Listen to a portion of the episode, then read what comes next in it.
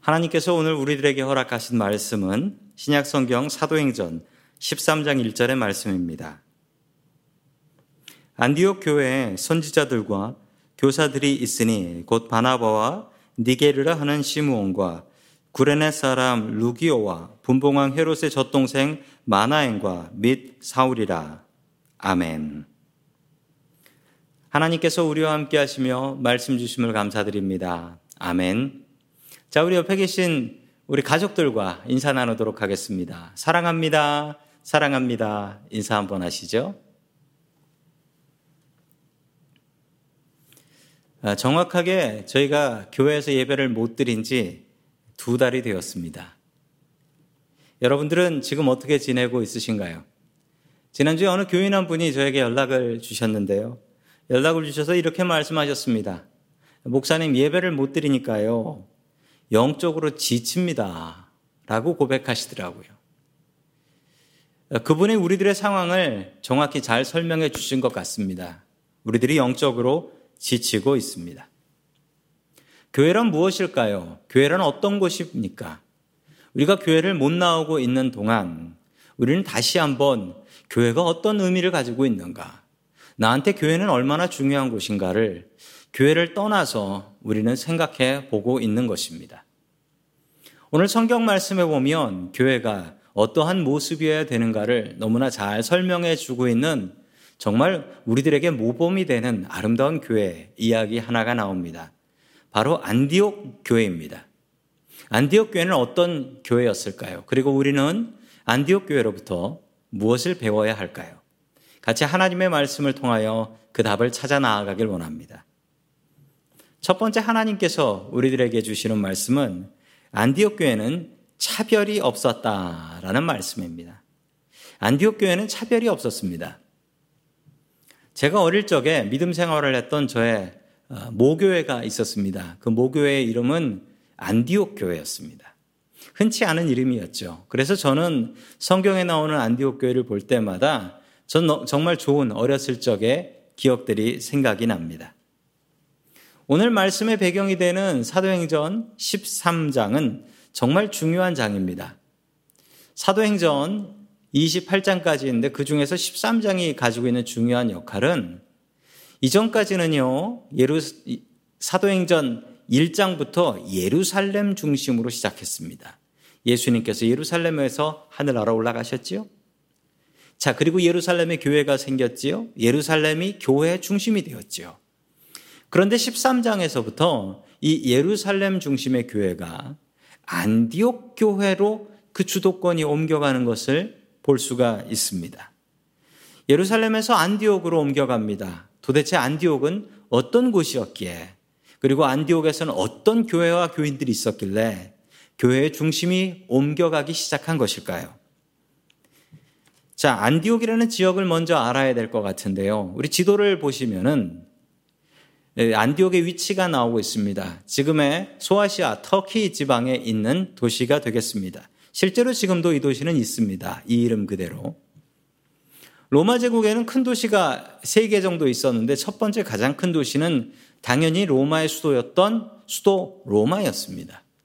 그리고 그 다음으로 컸던 도시는 아프리카 이집트에 있는 알렉산드리아였고요. 그 다음 세 번째로 큰 도시가 이 안디옥이라는 도시였습니다. 큰 도시답게 전 세계에서 많은 사람들이 모여들었고 다양한 사람들이 살고 있었습니다. 덕분에 교회도 아주 다양했습니다. 그 다양한 교회의 모습을 우리 사도행전 13장 1절을 통해서 같이 보도록 하겠습니다. 시작. 안디옥 교회에 예언자들과 교사들이 있었는데 그들은 바나바와 니게르라고 하는 시므온과 구레네 사람 루기오와 분봉왕 헤롯과 더불어 어릴 때부터 함께 자란 마나인과 사울이다. 아멘.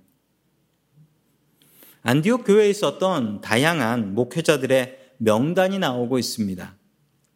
그 당시까지만 해도 이 목사라는 직분이 나오지 않았기 때문에 교사와 예언자라고 설명을 하고 있는데 이들이 했던 일은 지금의 정확히 예, 목사님들이 했던 역할, 그 역할을 교회에서 했던 그 일종의 이 리스트는 그 교회의 목회자 명단이 되겠습니다.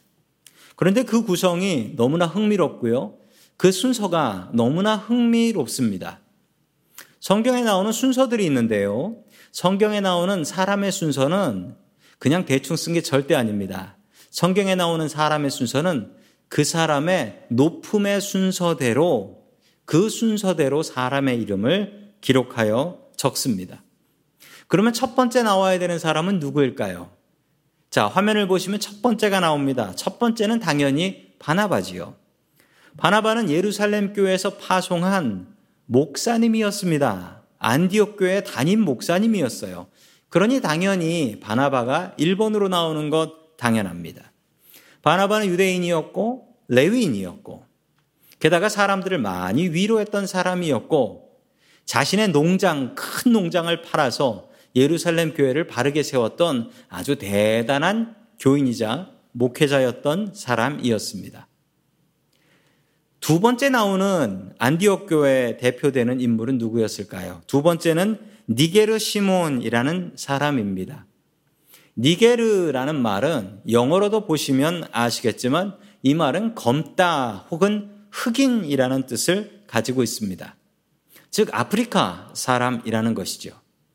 너무나 당황스럽게도 이 바나바는 예루살렘 교회에서 파송한 담임 목사니까 1번인데 그 다음에 2번 그 중요한 사람은 바로 아프리카 흑인이었다는 사실입니다. 세 번째는 어떤 사람일까요? 세 번째는 구레네 사람 루기오라고 나옵니다. 구레네를 알아야 될 것 같은데요. 아까 지도에서도 나왔습니다. 지도에서도 구레네라는 지역은 지금 현재 리비아입니다. 역시 아프리카죠. 그래서 구레네 사람은 성경에 또 한 사람이 나오지요. 예수님께서 십자가 지실 때 그 십자가를 같이 지고 갔던 구레네 사람 시몬이라고 성경에 나옵니다. 다 리비아 사람들인 것입니다. 루기오도 흑인이었습니다. 차별받던 흑인들이 안디옥 교회에서 두 번째, 세 번째 높은 자리까지 올라가서 목회자로 섬기고 있었다라는 것은 참으로 대단한 일입니다. 이를 통해서 우리는 안디옥 교회가 어떤 교회인지 알 수 있을 것 같습니다. 안디옥 교회는 차별이 없었던 교회였던 것입니다. 교회에는 차별이 없어야 됩니다. 교회에서 남자라고 혹은 여자라고 차별이 있으면 안 됩니다. 교회에서 일꾼을 세울 때도 남자와 여자는 구별이 없어야 합니다. 제가 참 아쉬운 것은 저희 교회 여자 장로님이 계셨는데 은퇴를 하셔가지고 원로 장로님이 되셔가지고 지금 여자 장로님이 없는데 여자 장로님이 꼭 좀 세워졌으면 좋겠습니다. 왜냐하면 주님의 일을 하는 데 있어서 남자와 여자는 구별이 없기 때문입니다. 또한 교회에서는 어느 지역 사람이라고 차별을 해서는 안 될 것입니다. 미국에 비하면 한국은 너무나도 작은 나라입니다. 그럼에도 불구하고 그 작은 한국에서 어느 지역 사람이니, 이 지역 사람이니, 저 지역 사람이니라고 하면서 서로를 차별하는 일은 참으로 어리석은 일입니다. 돈이 있다고 좀 더 대접해 주는 것도 안 됩니다. 그리고 돈 없고 가난하다고 해서 무시하는 것도 안 됩니다. 교회에는 차별이 없어야 합니다. 네 번째로는 재미있는 인물 하나가 나옵니다. 마나엔이라는 인물인데요. 이 마나엔은 오늘 나온 다섯 명의 인물 중에 설명하는 말이 가장 깁니다. 뭐라고 설명을 하냐면요. 분봉한 헤롯과 더불어 어릴 때부터 함께 자란 마나엔이라는 아주 긴 설명이 있는데 그 설명을 듣고 보니 길만 합니다. 마나에는 대단한 사람이었던 것입니다. 당시 이스라엘의 분봉왕이었던 헤롯의 어릴 적 친구였다라는 거예요. 어렸을 때부터 같이 뛰어놀던 정말 절친한 친구였으며 그렇다면 당연히 이 사람은 존귀한 귀족 같은 사람이었다라는 것입니다. 그런데 이 사람이 겨우 네 번째로 나오는 것에 놀랐습니다. 앞에 흑인 두 명이 있고 그 다음이 마나인이 나오는 것을 보고 저는 깜짝 놀랐습니다. 안디옥 교회는 정말 대단했던 것이 안디옥 교회는 좀 권력 좀 있다고 해서 교회에서 더 대접해 주는 그런 교회는 아니었다라는 것입니다. 누가 더 대단한 것인가요? 안디옥 교회가 대단한 게 아니라 마나엔이 대단합니다. 낮은 사람 높여주면 그 사람이 좋아하지요. 그냥 높은 사람 낮춰버리면 그 사람이 어쩔까요? 그 사람 기분 나쁩니다. 그러나 마나에는 기분 나빠하지 않고 하나님의 나라를 위해서 스스로 자신을 낮췄던 것입니다. 성도 여러분, 우리는 스스로 낮춰야 됩니다. 다른 사람이 높은 사람 낮추는 건 나쁜 일입니다. 스스로 높은 사람이 자신의 높음을 내려놓고 스스로 낮아지는 것, 그게 주님께서 하셨던 일 아니십니까? 그리고 우리가 따라가야 되는 길이 아니겠습니까? 잘 감이 안 오실 것 같아서 다시 설명해 드립니다. 2000년 전에 신분의 차이라는 것은 얼마나 큰 것일까요? 지금도 신분의 차이가 있는 나라들이 있습니다. 인도에서 있었던 일입니다. 인도로 가는 비행기가 있었는데 그 비행기에서 한바탕 소동이 벌어졌습니다. 어떤 여자분이 자신의 좌석을 바꿔달라라는 것이었습니다. 그것도 황당하게도 일반 좌석, 이코노미의 좌석이 있는데 나는 이코노미 앉기 싫으니 비즈니스로 옮겨달라라고 그 여자분이 행패를 부렸습니다. 그 이유가 무엇일까요? 그 이유는 이 여자분이 이렇게 얘기했습니다. 자기 자리에 앉으려고 가서 보니까 자기 옆자리에 자기보다 훨씬 낮은 신분의 여자가 앉아 있더라는 거예요. 인도에는 카스트라는 제도가 있어서 네 개의 계급이 있고 이 계급은 자기가 아무리 노력해도 바뀔 수 없습니다. 이 네 계급은 그냥 태어난 그대로 살다가 죽는 거고 자식도 똑같이 그렇게 되는 것이 원칙입니다. 뭐 결혼을 높은 사람하고 하셔도 안 됩니다. 죽을 때까지 그러는 거예요. 이 여자분은 자기보다 낮은 계급에 있는 사람과 같은 비행기, 같은 칸에 앉아갈 수 없다고 자신을 비즈니스석으로 올려달라라고 요청했던 것입니다. 아마도 인도에서는 이런 일이 당연하게 받아들여지는가 봅니다. 계급이라는 것은 이런 것입니다. 지금은 좀 덜한 것인데 2000년 전 헤롯 왕과 어렸을 때부터 친구로 지낸 마나에는 얼마나 대단한 사람이겠습니까? 그래서 오늘 성경도 설명을 가장 길게 적어 놓고 있습니다. 마나엔 참 대단합니다. 스스로 자신을 낮추었습니다. 우리도 그러해야 됩니다. 우리도 예수님을 닮아서, 우리도 마나엔을 닮아서 스스로 자신의 모습을 낮출 수 있기를 주의 이름으로 간절히 축원합니다. 아멘.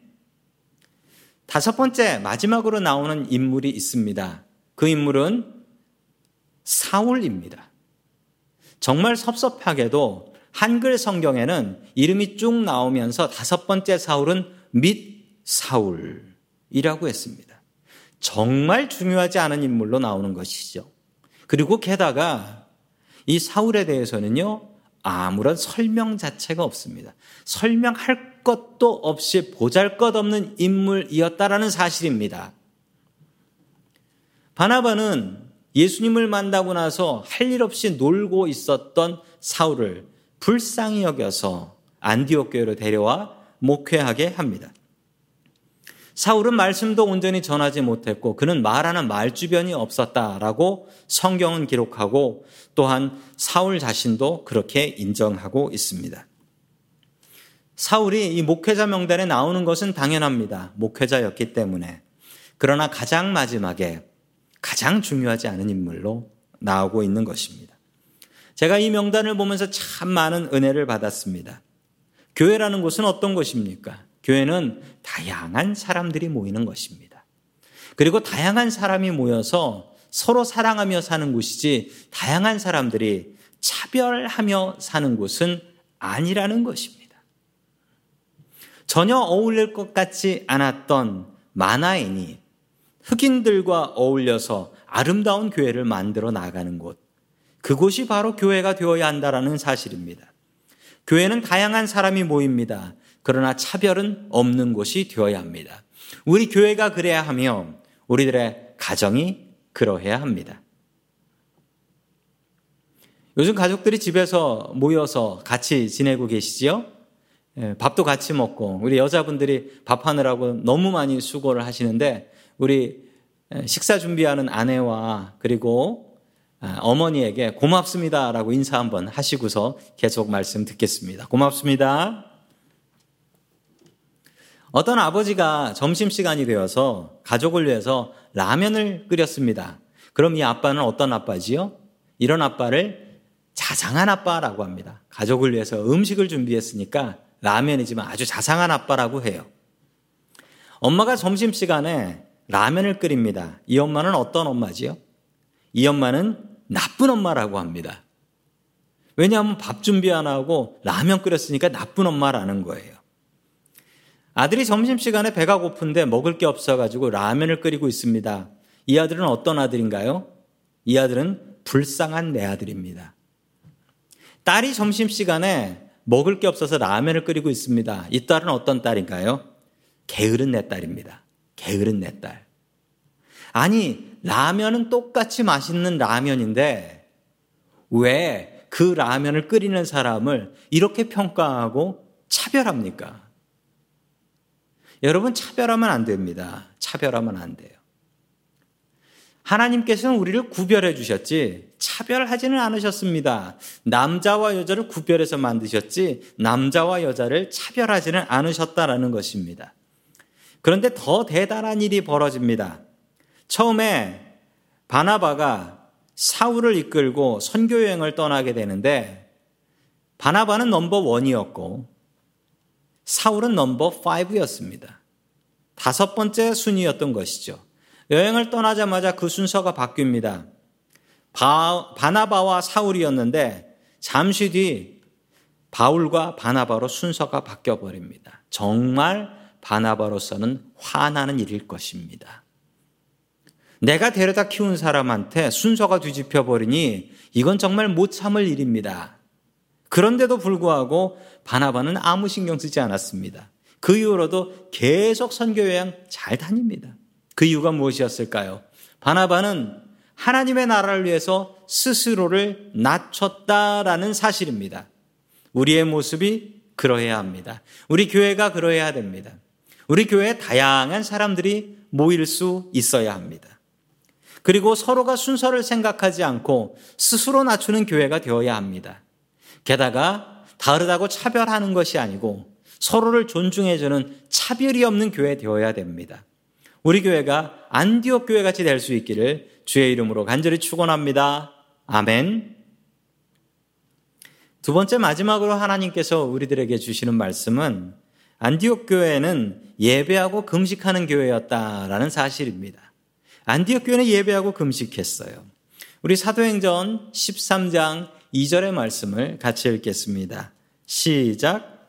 그들이 주님께 예배하며 금식하고 있을 때 성령이 그들에게 말씀하셨다. 너희는 나를 위해서 바나바와 사울을 따로 세워라.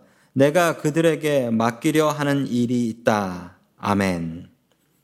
이 교회가 아름다운 교회였던 이유가 있습니다. 그 이유는 예배 드리기에 힘쓰고 열심히 금식하는 교회였기 때문입니다.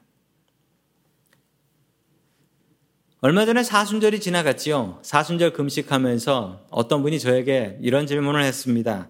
목사님, 금식했는데 살이 더 쪘어요. 어떻게 하죠? 라고 물어보셨습니다. 금식하면 살이 쪄야 됩니까? 빠져야 됩니까? 금식과 살은 별 상관이 없습니다. 금식을 하고서 안 먹으면 살이 빠질 테고, 금식을 하고 나서 배고파서 더 먹으면 살이 찌는 거지요. 예, 금식 시작하기 전에 배고플 테니 더 먹고 금식 끝나고 나니 또 배고프다고 한 끼 더 먹으면 두 끼씩 더 먹는 결과가 오는 것입니다. 그러면 금식했다고 살 빠지느냐? 아니 그건 알 수 없지요. 그건 알 수 없는 얘기입니다. 우리는 금식과 단식을 혼동하고 있는 것입니다. 금식과 단식은 공통점이 있습니다. 밥을 먹지 않는다라는 공통점이 있습니다. 그런데 정말 큰 차이가 있습니다. 단식은 자기가 원하는 목적을 위해서 밥을 먹지 않는 것을 이야기합니다. 예를 들자면 내가 살을 빼야 되니까 밥을 먹지 말아야지. 그 단식입니다. 이렇게 살 빼는 곳을 단식원이라고 합니다. 길에서 머리띠 두르고 텐트 치고 어, 그리고서 자기가 원하는 것을 이루어줄 때까지 밥을 안 먹겠다라고 하는 사람도 단식 투쟁을 한다라고 이야기를 합니다. 그건 밥을 먹지 않는 것입니다. 단식의 문제는 무엇이냐면 단식은 자신을 비우는 것이 아니어서 금식과 다릅니다. 자신의 뜻을 비우면 단식은 망하는 것입니다. 내가 살을 빼야지라고 하면서 단식하던 사람이 아이고 도저히 못 참겠다라고 먹기 시작하면 그 사람은 단식을 망친 겁니다. 내가 원하는 목적이 있어서 머리 띠들고 길에 나갔는데 그런데 너무 배고프고 추워서 밥을 먹어버렸다. 그 사람은 단식 투쟁 실패한 거지요. 단식은 자신이 가지고 있는 목적을 내려놓지 않습니다. 그런데 금식은요, 자신이 가지고 있는 뜻과 목적을 내려놓는 게 금식이에요. 내 뜻을 내려놓고 하나님의 음성을 듣겠다라는 것이 금식입니다. 금식은 나 자신을 죽여서 하나님 내 고집과 내 생각을 내려놓고 주님의 생각과 주님의 계획을 따르며 순종하겠습니다. 이게 금식이에요.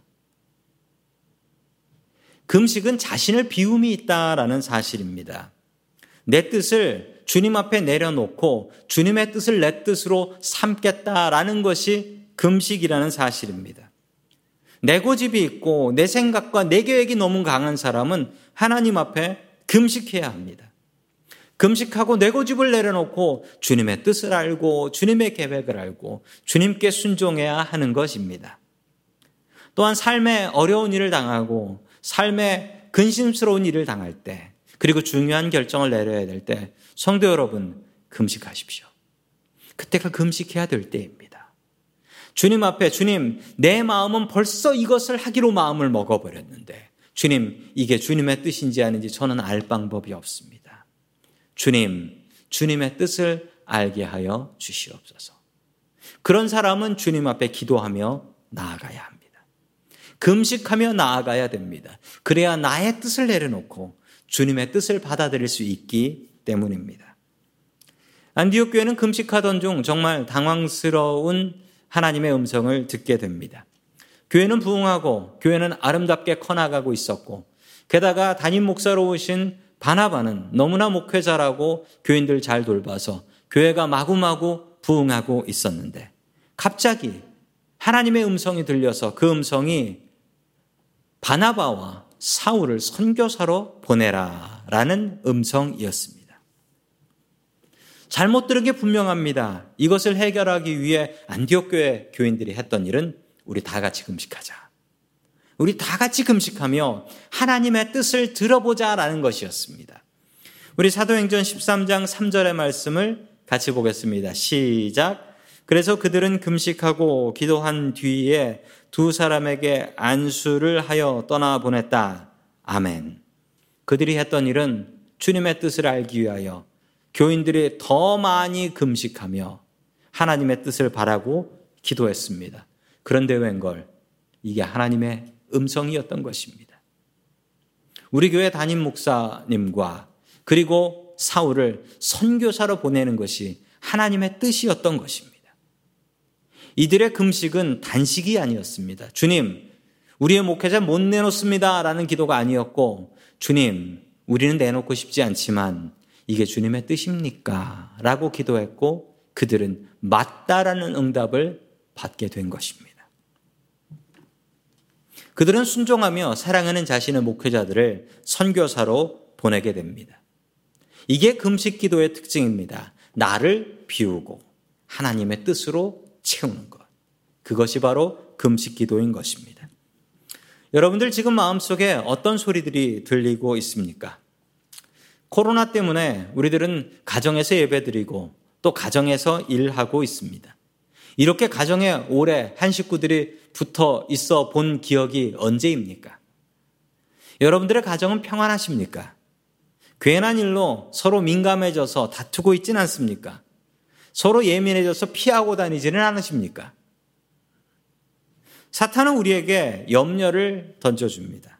쓸데없는 염려를 우리에게 주고 우리를 자꾸 자꾸 민감하게 만들어 놓습니다.